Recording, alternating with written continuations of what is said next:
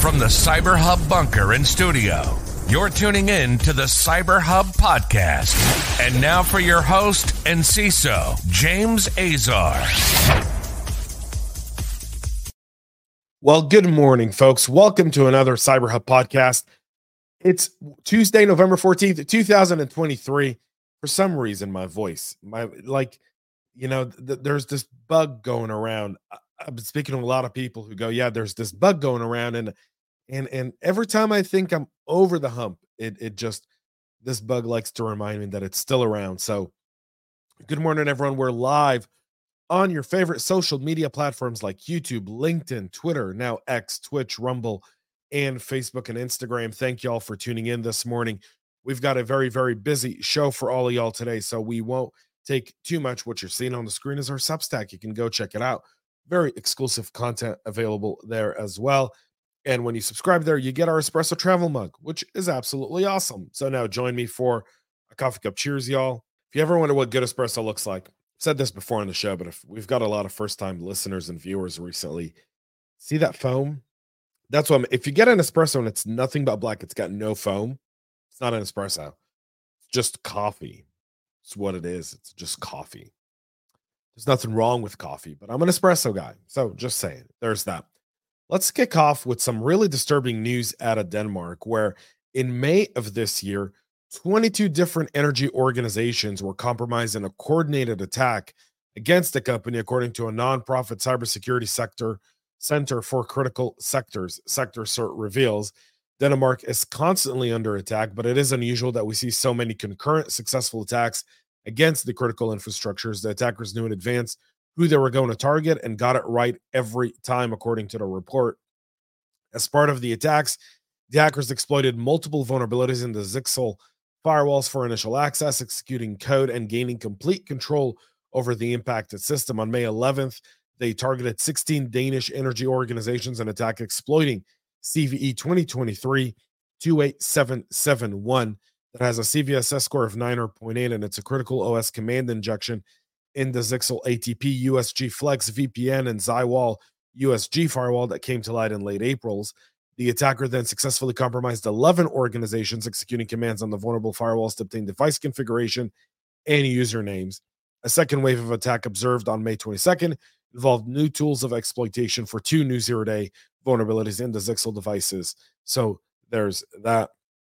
They also note at least one of the attack it observed was an activity associated with Sandworm, a Russian state sponsored APT group linked to the GRU. That's the uh, essentially CIA for Russia.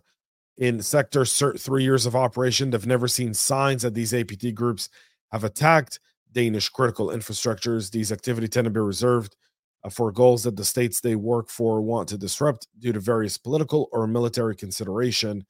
Um, so this is significant for all y'all watching. Um, coordinated attacks at this level shows you just how how well prepared state actors are in terms of targeting critical infrastructure, essentially setting everything in panic. Because here's the deal, and and this has this this can't be under un, un, underestimated. All right, and I say this because complacency equals disaster. It equals chaos, and in these cases, these critical uh, nation states like Russia, China, and Iran, in their goal to really switch around world order a little bit. And this isn't a conspiracy thing, it's a stated goal by China. They want to become that, right? Their goal, their eyes on Taiwan, isn't really part of a one China policy. It has very little to do with that. Their goal on Taiwan is to control 90% of the uh, uh, uh, semiconductor manufacturing in the world. And if you control that, you control the world. You do. Everything has a semiconductor in it. Everything. Almost every single piece of computing has a semiconductor device to it. That's why there's the uh, act that President Biden passed. This targeting of our critical infrastructure is significant. They test this. The Russians have been known to test this in the Ukraine. They're now doing it in uh, Scandinavian countries like Denmark, like Sweden, like Norway, like Finland, and they're going to continue to do it because they see them as NATO threats to Russia. And in the event there was ever to become a global military or cyber conflict, that's a great way to distract the government. And I'll tell you something our governments are not prepared to handle a military conflict with an attack on critical infrastructure simultaneously. There would be pure, pure chaos. Last week, we reported Mr. Cooper experiencing a cyber attack. Now they've come out and I said that customer data was exposed in the breach that they experienced several weeks ago on October 31st. The mortgage loan giant noticed that it's still investigating the nature of the compromise, and data will, will be provided uh, affecting customers with more information in the following weeks. Uh, Mr. Cooper does not store banking related information to mortgage payments on their systems. So they're saying it's probably not banking information that's there, but it could be um, social security numbers, addresses, balance of loans. You can imagine all those things there as well. Any liens, stuff like that, that are on a property would all be available. Mr. Cooper, formerly Nationstar Mortgage, is a mortgage lending company headquartered in Dallas, Texas. They've got around 9,000 employees. So there's that there as well. Iran continues on the offensive with aligning with North Korea, Russia, and China. And now the latest one is the targeting of government entities in the Middle East as part of the new phishing campaign designed to deliver a new access downloader dubbed Ironwind. The activity, which uh, was detected between July and October, has been attributed by Proofpoint to a threat actor under the name TA402, also known as Gaza Cybergang, and shares tactical overlaps with pro Hamas hacking crews known as APTC 23 or Arid Viper. When it comes to state aligned threat actors, North Korea, Russia, China, and Iran generally reap the lion's share of attention, according to Joshua Miller, senior threat researchers at Proofpoint. However, TA 402 is a Middle Eastern APT group that historically has operated in the interest of the Palestinian territories, has constantly proven to be an intriguing threat actor capable of highly sophisticated cyber espionage with a focus on intelligence collections, coinciding with the use of Ironwind are constantly updated to its malware delivery mechanism using drop links, Dropbox links, XLL file attachments, and RAR. Now, I want to bring something here first and foremost, we now know from the uh, Shabak, the uh, Israeli version of the uh, um, FBI, in their investigation of captured Hamas terrorists, that several of the elite units trained in Iran. It'd be incredible not to believe that Hamas has got some sort of cyber operation center within Iran in order to target and support the Palestinian cause. Uh, if they cared about Palestinians, surrender by now and they'd release all the hostages and then uh, give the Palestinians the ability to recover without them. And they would run off like the rats they are hiding in their tunnels, finding somewhere else to do so. These specific attacks are targeting Middle Eastern governments. And again, this could be part of a, you know, Hamas knew what they were going to do on October 7th. They may have been leading up with intel. They may have been targeting governments in order to potentially have access to see that once they've orchestrated the attack, kind of what the sentiment is within some of the Arab neighbors of Israel, especially considering the fact that as of right now, uh, it's a lot of lip service, but very, very little action. A few weeks ago, we talked about the Bibi Windows malware. It's now been expanded to also attack targeting Linux system and cyber attacks aimed at Israel. This has been dubbed the Bibi uh, Windows Wiper by BlackBerry. The Wiper is the Windows counterpart of the Bibi Linux Wiper. Sorry, it was the Linux. No, it's the Windows. I am uh, I got that wrong there. Let me stand corrected. So it was originally uh, Linux. It's now Windows. Linux was discovered by Security Joes, and now BlackBerry is discovering the Windows version of the Bibi Windows malware. The Windows variant confirm the variant confirms that the threat actors who created the wiper are continuing to build out the malware and indicate an expansion of the attack to target end user machines and application servers. Slovak cybersecurity firm is also tracking the actor behind the wiper under the name BB Gun, noting that the Windows variant BB.exe is designed to overwrite data in the user directory recur- recursively with junk data and append the Bibi.file name, besides corrupting all files with the exception of those with an exe or DLL or sys extension. The wiper deletes shadow copies of the systems effectively, effectively preventing victims from being able to recover their files. Uh, it's not immediately known if this has been deployed in public yet, but nonetheless, um, we're continuing to see how wiper malware that was being used exclusively by Russia targeting the Ukraine has now made its hands to pro um, Iranian groups as well. And it'd be no surprise Russia supplying Ukraine with drones and ammunition in their war against the Ukraine. So why wouldn't there be a two way favor there when it comes to cybersecurity tools? And I've been saying this since the beginning of the war there in February that of last year. This is going to be significant because as those cyber tools are more and more used in the battlefield, they become more and more available to gangs uh, and, and to cyber criminals, and they'll end up being turned against us. CISA, for their end, are warning of an actively exploited Juniper pre uh, authorization RCE exploit chain.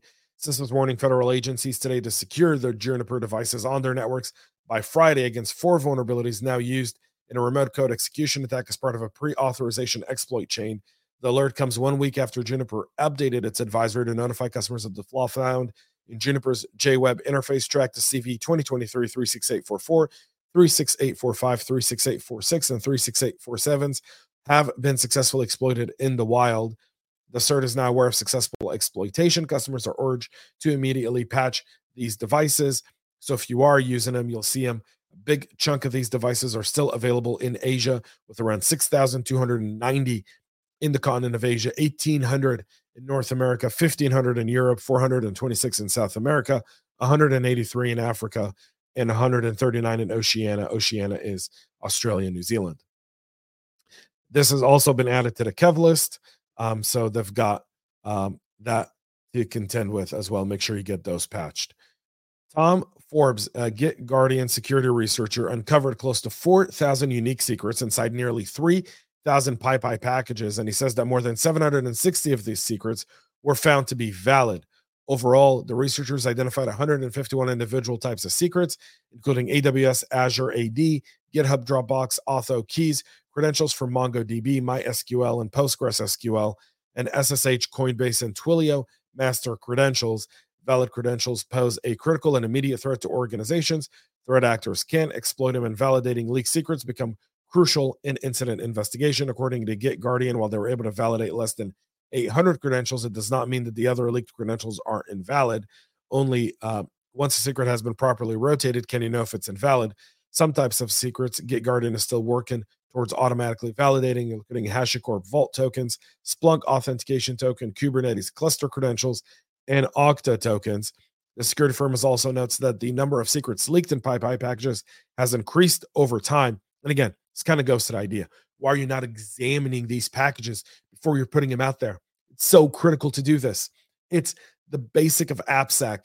It really is. Scan your packages. Make sure no secrets are visible. If they are, go back, hide them.